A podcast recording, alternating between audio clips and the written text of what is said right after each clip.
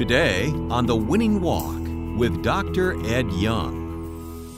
You put these commandments into practice, live them, and I can guarantee you one thing. You will grow up one day and you will see there is a man that came from that boy that God entrusted me with. And there is a woman that came from that girl that God entrusted me with. And that man and that woman will make a difference in this third millennium. The truth is, kids are searching for a role model, and you can be that person. Welcome to The Winning Walk with Dr. Ed Young. Today, Dr. Young begins his message called Thou Shalt Model Godliness and shares proven truth for how you can be a bold example of faith that shapes the lives of the children around you. So stay with us. That insightful message is coming up on The Winning Walk.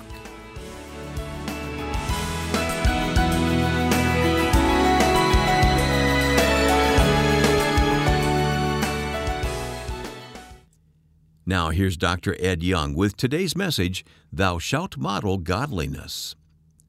We're talking about parenting. This is the fourth in our series. I started off in two introductory message. We talked about a family that is dysfunctional, meaning it functions dangerously. We talked about a family that was functional. It means it functions in a way that is effective in building the right stuff in the lives of the children. And then last week we talked about the first of the Ten Commandments of parenting, as I am calling them, and it was, Thou shalt love your children. And we discovered, I think, that loving children is not exactly like we thought it was. And then this week we look at, Thou shalt model godliness. And I think you'll discover as parents that modeling godliness may not be exactly what you thought it would be.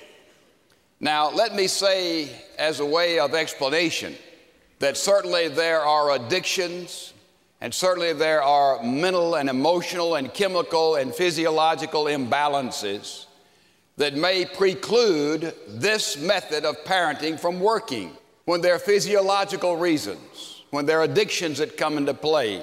But let me also state that if you're a father or a mother or a grandparent or a single that's looking forward to marriage or afraid of having children or concerned about how your children will turn out, you put these commandments into practice, live them, and I can guarantee you one thing. Having said all the precursors about addiction and chemical and physiological problems, you put these into practice, and you will grow up one day and you will see there is a man that came from that boy that God entrusted me with. And there is a woman that came from that girl that God entrusted me with. And that man and that woman will make a difference in this third millennium. God's principles, God's truth always works when it's lived out in the lives of individuals. Let's prepare for the teaching of His Word.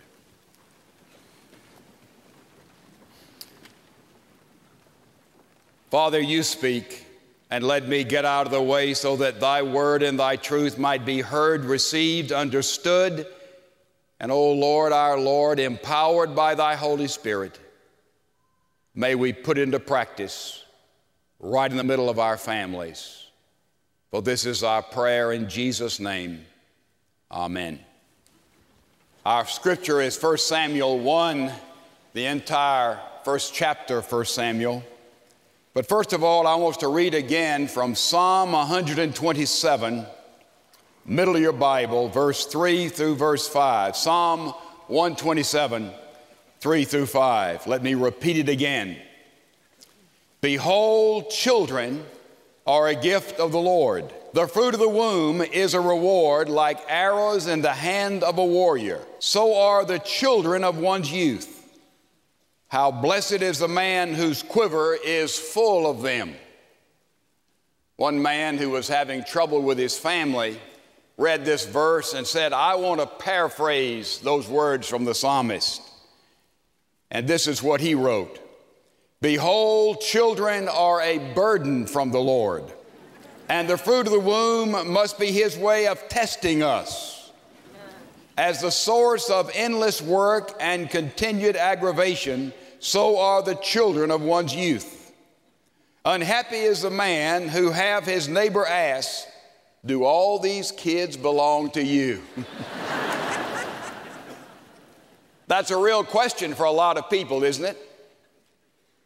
Are children a burden or a blessing? Are they a privilege or a liability? And in light of this, when you have the challenge placed on top of that, that we are to model? That scares me just looking at the title. Godliness as parents before our children?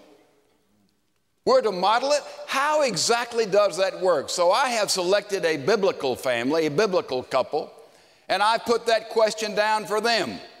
We know the great prophet Samuel, what a mighty man of influence politically and spiritually he was in his generation. What kind of parents did he have? And we look at those two parents and we discover something. Take your Bible, look at 1 Samuel chapter number 1. We run into Elkanah and Hannah. That was the name of the couple. What did they do to build godliness into this son that the Lord gave to them? Look what it says in verse 4.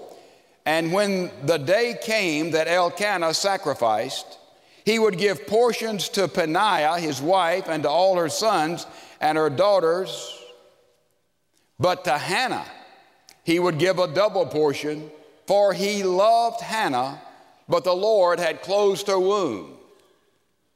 This husband, Elkanah, loved his wife Hannah, but they had no children. They had no children for many, many years, and they prayed and they prayed and they sacrificed and they went to the altar and they prayed and they called upon godly men to lay hands upon them and they prayed, but still they would have no children. The problem of infertility was very apparent many times with families in the Old Testament until finally Hannah got pregnant in advanced years. Now, notice something God sometimes answers our prayers later in order to answer them better. If Hannah and Elkanah had had a son back when they first desired a son, the first five years or 10 years or 15 years, it would have just been another Jewish boy. But in God's timing, they had Samuel, and we know their prayers were answered better even though they were answered later. And the first principle of building godliness into your children, we see it in Elkanah and Hannah, was that they loved one another. That wife loved that husband, and that husband loved their wife. That's the first thing we have to do if we want godly children. Now, look at the next thing that took place here. We see in chapter 1, verse 21, then the man Elkanah went up with all his household to offer to the Lord the yearly sacrifice and pay his vow. But Hannah did not go up, for she said to her husband, I will not go until the child is weaned, then I will bring him that he may appear before the Lord and stay there forever. Literally, that he may live inside the will of God. We see that Elkanah and Hannah loved their son Samuel because their desire was for Samuel to grow up and be the kind of man that God had written a prescription for Samuel to become before the foundation of the earth. So, the next thing you want godly children and godly grandchildren, you have to genuinely love them. Now, a lot of people don't understand what it means to love them. We talked about that in our first commandment. We think we have loved them when we provide for them. And the way we provide for our children today, we delegate. We say, that son, that daughter needs an education, we delegate it to the school. You know, our children need an understanding of faith, we give them to the church. You know, our, our children need to build relationships, we let them pick their friends. And therefore, they're involved in other families through their friends. All right, uh, our children need to know something about recreation. We give them to all the programs, whether it's, uh, it's dancing or ballet or whether it's sports and activities, and all that the social community provide, we give it to those. They need entertainment. We say, turn on the TV, turn on the cable, look at MTV. Here's the VHS. Here, here is the computer that comes in your home. We give them online services. So we delegate all of this. And if there's a problem in education, we say it's the school. It's a problem with faith, we say, oh, it's the church. It's a problem with, with entertainment. We say, oh, it's the culture, it's the media, it's the TV, it's the internet, it's all the other. And if there's a problem with their recreation, we say it is the coach, it is the teacher, it's the way they administer things. And we pass the buck all the way down the line. And when our children do not grow up to become the kind of men, the kind of women that we dreamed, that we prayed for, we say, oh, the fault was we point to the school, we point to the church, we point to the coaches, we point to the teachers, we point to the media, we point to the culture. Parents, let me say something to you. Wake up. You and I, as parents, have to put all of these individuals and all of these entities that we throw our kids to so they'll develop in these areas, so they'll have recreation and entertainment and education, the rest of it. We have to put all this through a constant daily grid as to what we expect and what we're looking for. We can't throw them out to the capriciousness of this world. To do so, I can assure you, your son or your daughter will break your heart, and you can be sure their lives will be neutralized minimized, or perhaps destroyed. There's one thing, if you just let this culture take them and, and you delegate all of this without watchful, discerning, prayerful involvement, you can be sure that son or daughter will never deliver the message to the world that God intended for them to deliver when He put them together and you conceived them by His grace when you and your wife or husband made love with one another. It'll never happen. It'll never happen. So the responsibility and the accountability falls back on mom and dad. And if we really, really love our children, we must constantly put all of these entities where we delegate them to other groups and other individuals to teach, to train, to entertain, to recreate, we have to make sure that goes through a grid that you and your husband have prayerfully and carefully set up for their development. If you really love them, if you really love them. Elkanah and Hannah, we can be sure they love their kids. You see it the way they taught the biblical things. And the other thing you see about this couple, the reason they had a godly son, by the way, they had uh, three other daughters and two other sons. But the reason this firstborn Samuel was a godly son because they taught him to love the Lord. Look at it in that same chapter 2, verse 26. And she said, Oh, my Lord, talking to Eli, as your soul lives, my Lord. I am the woman who stood here beside you, praying to the Lord. For this boy I prayed, and the Lord has given me my petition, which I asked of him. So I've also dedicated him to the Lord. As long as he lives, he is dedicated to the Lord, and he worshiped the Lord there. Samuel was taught by those parents that genuinely love the Lord God Almighty. Therefore, we have a godly son that made a difference in his generation. Now, I'm going to do something that's the most dangerous thing I've ever done in my ministry. I've never stood in this pulpit and done anything as foolish or as capricious or as that has the risk factor that this does. I thought, well, who could I bring that we could talk about modeling godliness where it had failed and where it had succeeded? And I took a great risk. If you do not know them, I want you to meet my three sons, Ed, Ben, and Cliff. Gang, come on out, be careful.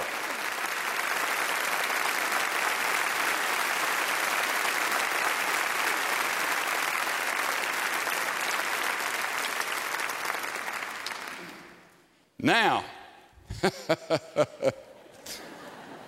we did this last night unrehearsed. And I've warned them this morning, but I can tell you, this is like walking around with nitroglycerin. I think uh, most of you, or some of you at least, know these guys. This is Cliff. He's a lead singer with Caedmon's Call. And uh, they, they do Christian concerts on about 100 college campuses every year. And he is a father of a cute little granddaughter. And uh, that is his calling, and it's a Christian calling. Ben, as you know, is a pastor on our staff. He, he pastors and teaches here. Uh, he has uh, the Single Connection radio show that goes on uh, as a talk show that goes on every Sunday night from 9 to 11 across America. Uh, he is author of a best selling book, uh, The Ten Commandments of Dating, and he has two children. And then you have Ed, my older son. He is pastor of the fellowship uh, church there in the Metroplex in Dallas. And he usually is preaching to about uh, in the weekend about 10 or 12,000 and church is going on right there ed in your absence. And he has four children. And he has recently uh, written a new book on uh, the, ten, the, the 10 deadly sins. What's the title? Deception? Seven deadly sins. Seven deadly yes. sins. I thought you added three uh, what's the title deception it's called fatal distractions fatal distractions so this is my three sons and I never cease to amaze that they all were called by God into a not full time Christian service. Every Christian is called into full time Christian service, every one of us.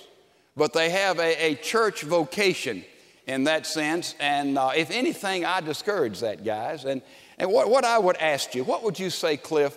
Uh, how, how, do you, how would you say to these people that are struggling with bringing up kids? How do you model godliness? How do you propose to do it? Uh, how does it happen? Where do we make mistakes?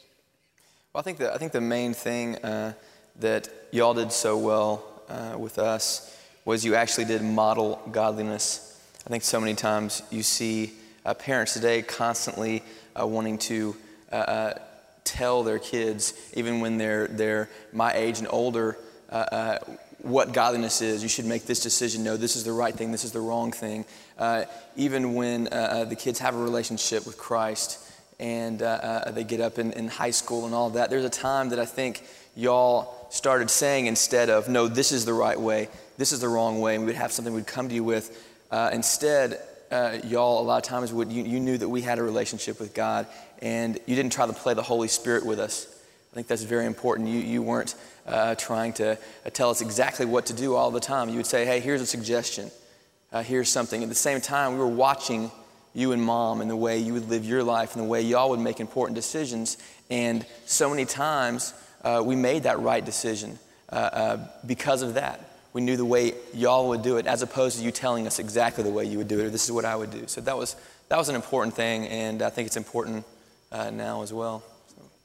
Ben, what, what, what would you do differently? How would you uh, uh, improve so much on your mom and dad as you bring up your two little girls? Or what, or what are some things that you drew from uh, trying to build the right stuff in your kids? I think that one thing that was prevalent in our, our household was the fact that you and mom embraced all of life. When I talk to various people, many times people, folks will ask me the question, how, what was it like growing up in a preacher's home? And why are you not so screwed up? And that's, that's what they're really asking. and so I say, well, that's, a, that's relative because we're, we're all sinners, we're all messed up, we all make mistakes. But I think the reason we didn't go out and out and rebel against you or rebel against the faith was because our home was very normal. And that's why I tell folks it's very normal. We talked about sports, we played sports, we talked about politics, we embraced all of life. So it wasn't like you guys had this big pulpit Bible and you were always preaching at us and trying to cram it down our throats. You simply lived it out.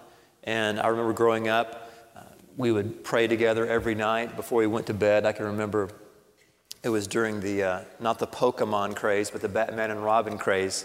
And I can remember pr- praying for Batman and Robin. And, and, Hey, the strange thing about Batman and Robin, Jo Beth made little suits for these guys. And Ed wanted to be Robin and Ben Batman. His Ed, older, bigger, was Robin. His Batman, smaller. I never understood that.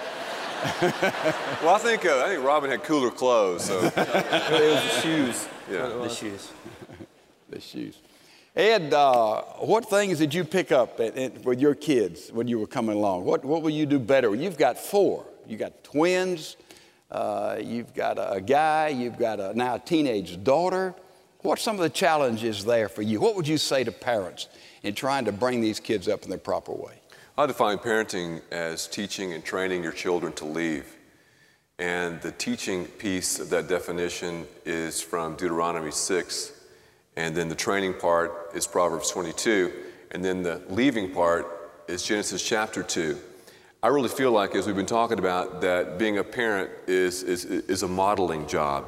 You're on the runway 24 7, and values are more caught than taught. So, echoing what Ben and Cliff said, Dad, what's, what's so great about um, our family looking back, and then what Lisa and I are trying to model is exactly what you and Mom modeled authenticity, living life on the rugged plains of reality. And I'm telling you about Dad and about my, my mom, when you see them publicly around here doing these things, they're the same away from church as they are in church. And one of the unique things about being a uh, pastor's son or daughter is the fact that you get to see your, your father and mother in ministry in action. And speaking of modeling, I will tell this little story on Dad. One time, Dad, you did careful, take modeling a little too far, and this is a mistake that he made. When, uh, when Lisa and I were dating, I was uh, like 15 years of age. I couldn't drive yet, so he was kind enough to drive us around to different places in Columbia, South Carolina at the time. And he uh, dropped Lisa and I off one time at her house, and I walked her to the door. And I was gone for maybe two or three minutes. And I returned to the car. We're driving, and we've always been a very open family. And Dad turned to me and said, uh, Son, have you kissed Lisa yet? I was saying to myself, Well, man, that's a wild question. I said, uh, Dad, I'm not going to tell you. he said, Ed, I want to show you. He goes, I want to show you how to kiss a girl. it's worked on your mother, it'll work for you. So, Dad, I do want to confess openly, we're being authentic here, that that was taking modeling to another level. it's a true story. No, you'd never kissed any girl up to that point. I didn't want you to mess up. But, but, you know, but all kidding aside, though, that's a great thing that you felt open enough and honest enough to say that to your son. I think it's a great thing. I yeah, people do. are wondering, how do you do it? I mean, how, how, how, what, how, what did he show you? No, no, no, no, no. Well, he said. You uh, left, you left out the instructions. yeah, I did. Well, he said, he said, Ed, you, you, you, you take her face in your No. hands.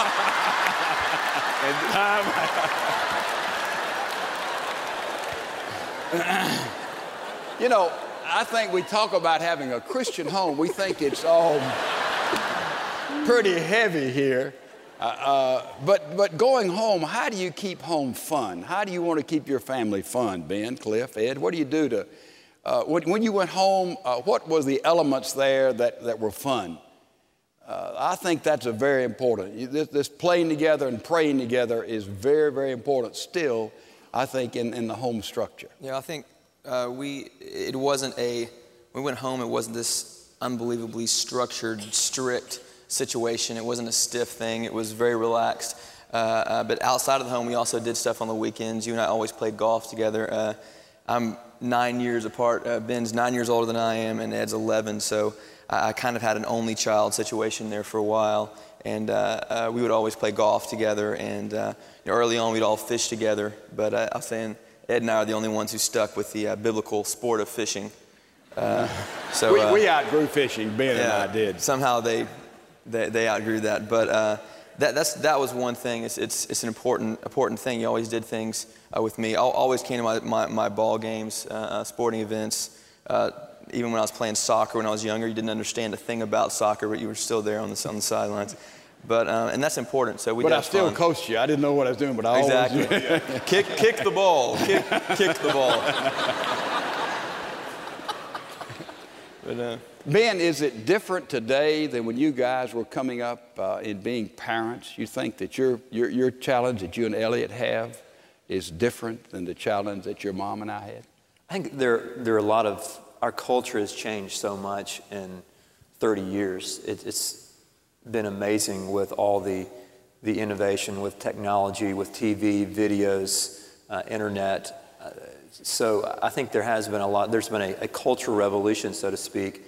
But to me, that the, values and, and the absolutes of Scripture and, and the Christian ethic does not change.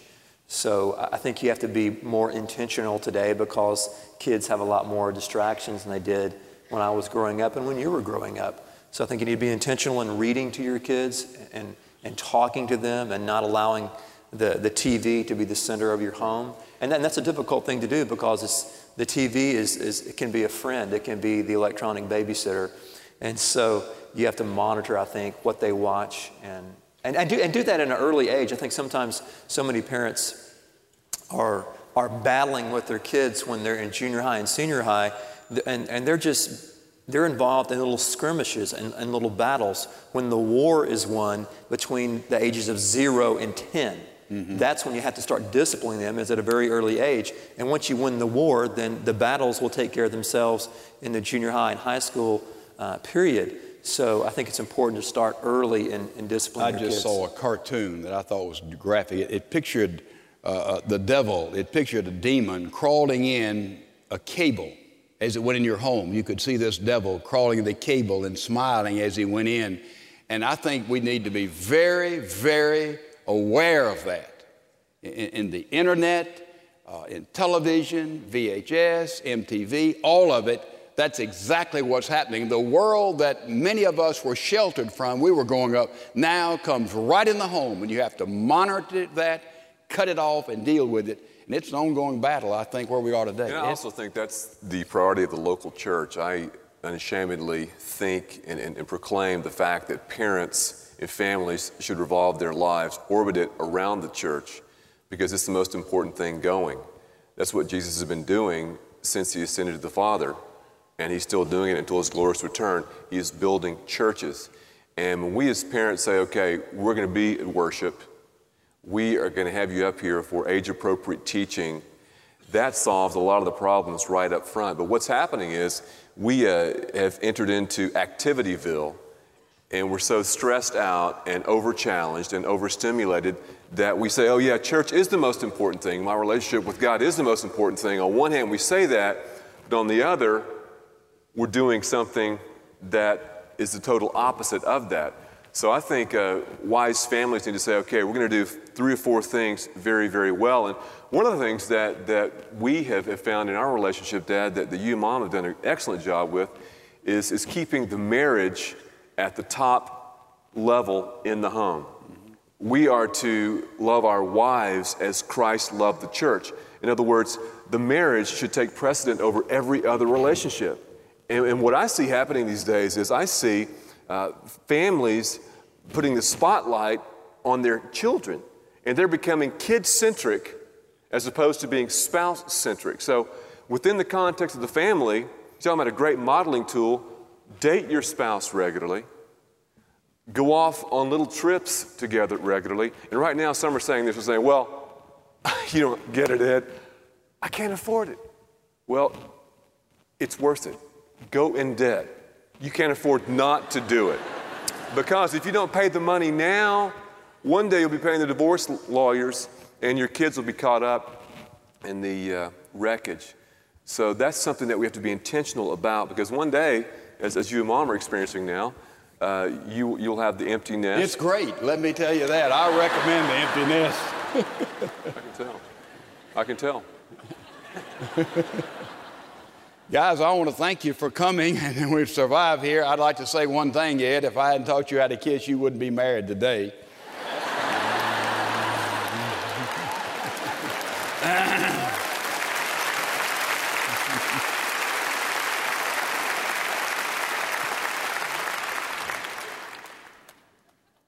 Let me say three things as we try to wrap all of this up as to how you model godliness with your kids. I, have missed the boat many times, and Jo Beth would make that same confession. But three things that are very important, I think, summarize what we've been trying to talk about. First of all, build a lifetime love affair with your mate.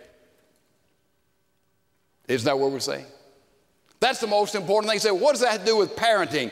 You are modeling for them what love and family is all about. And to build a lifetime love affair with your mate takes creativity, it takes thoughtfulness, it takes an intentional action to do that. It takes a lot of subtle things, a lot of apparent things, but that is the beginning step, the genius of building an effective home and a great family. Build a lifetime love affair with your mate. Give that the highest priority. Number two, build a lifetime love affair with your children. These guys know I love them whatever, whenever, unconditionally. And they know that I don't love any one of them better than I do any another. There's no favoritism here. There never has been. I don't feel it, and they know it.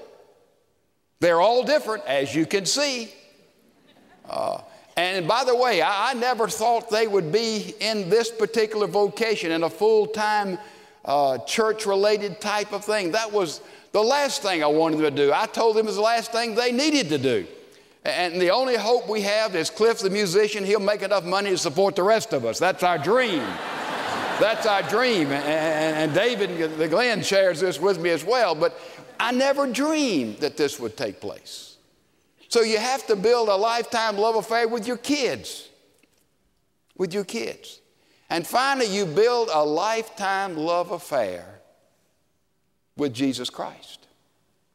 Those are three things you want to have godly kids and, and godly grandchildren. You do those three things and you will model in a fun, meaningful way what it means to be a mom or dad.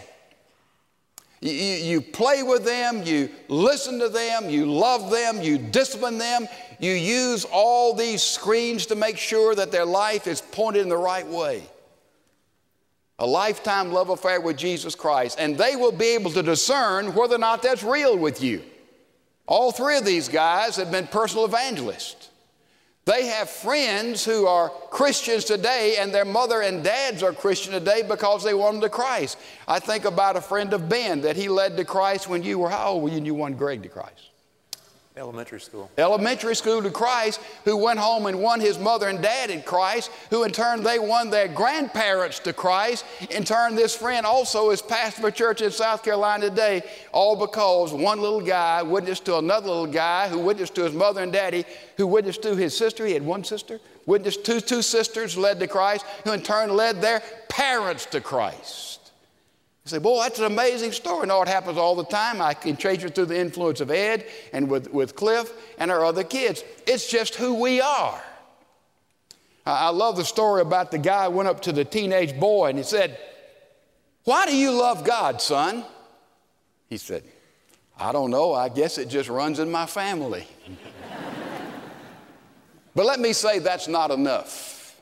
It's not enough for the love of God or relationship with Christ simply to run in your family. It has to go beyond that. If it doesn't go beyond that, the first agnostic professor they encounter in college, the first skeptic they encounter in the office, when they begin to ask the hard questions, they're not ready to defend themselves. So it not only has to run in the family, and you say, I believe that Jesus is God's Son, but also it has to have a factual basis. And the wonderful, amazing truth about Christianity is it is rooted in history, in time and in space, and there is empirical evidence there of the deity of Christ. Empirical evidence concerning the crucifixion and the resurrection and the truth of God's Word. You see what happens to us. It's very, very interesting. The heart cannot rejoice in what the mind rejects. You get that? You say, Well, I believe that Jesus is God's Son. Why do you believe it? Well, I just believe it. I believe it, therefore it's true. You see, I come at it the other way. because it is true, that's the reason I believe it. See what I'm saying? So you've got to understand and give to your kids the historical fact that this is true truth. It is true truth, the facts of the good news, and therefore I believe it because I believe in true truth. In that way, no one can shake their faith because it is not only a subjective belief, but there is objective historical truth upon which this belief is founded and based. And on that rock, you'll produce sons and daughters who will make a difference in the third millennium. Second chance, guys. You want to add anything we left out?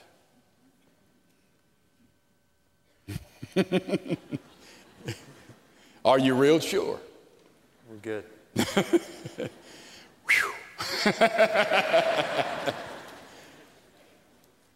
Let's pray together.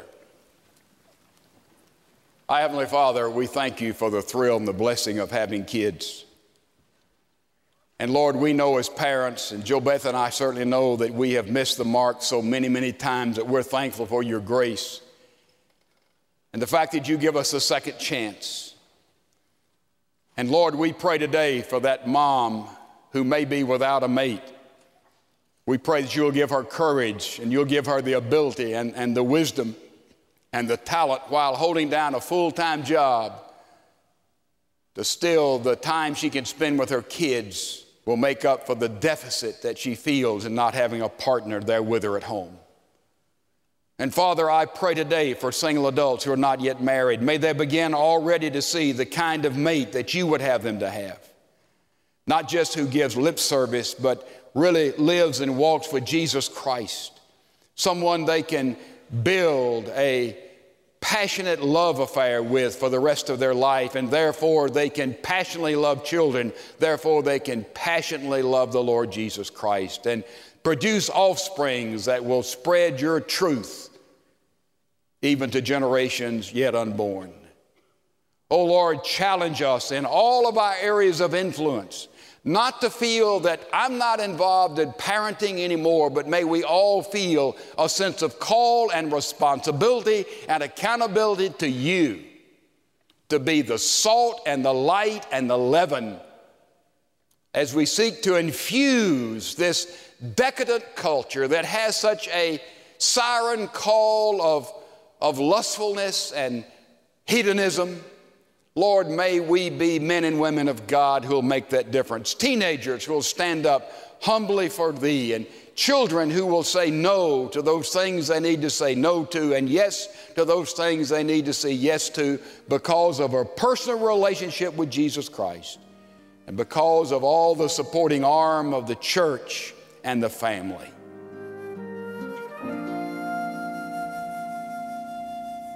You've been listening to The Winning Walk with Dr. Ed Young. Winning Walk is a listener supported ministry. Your prayers and financial support allow us to bring proven truth to listeners around the world. Connect with us at winningwalk.org. That's winningwalk.org.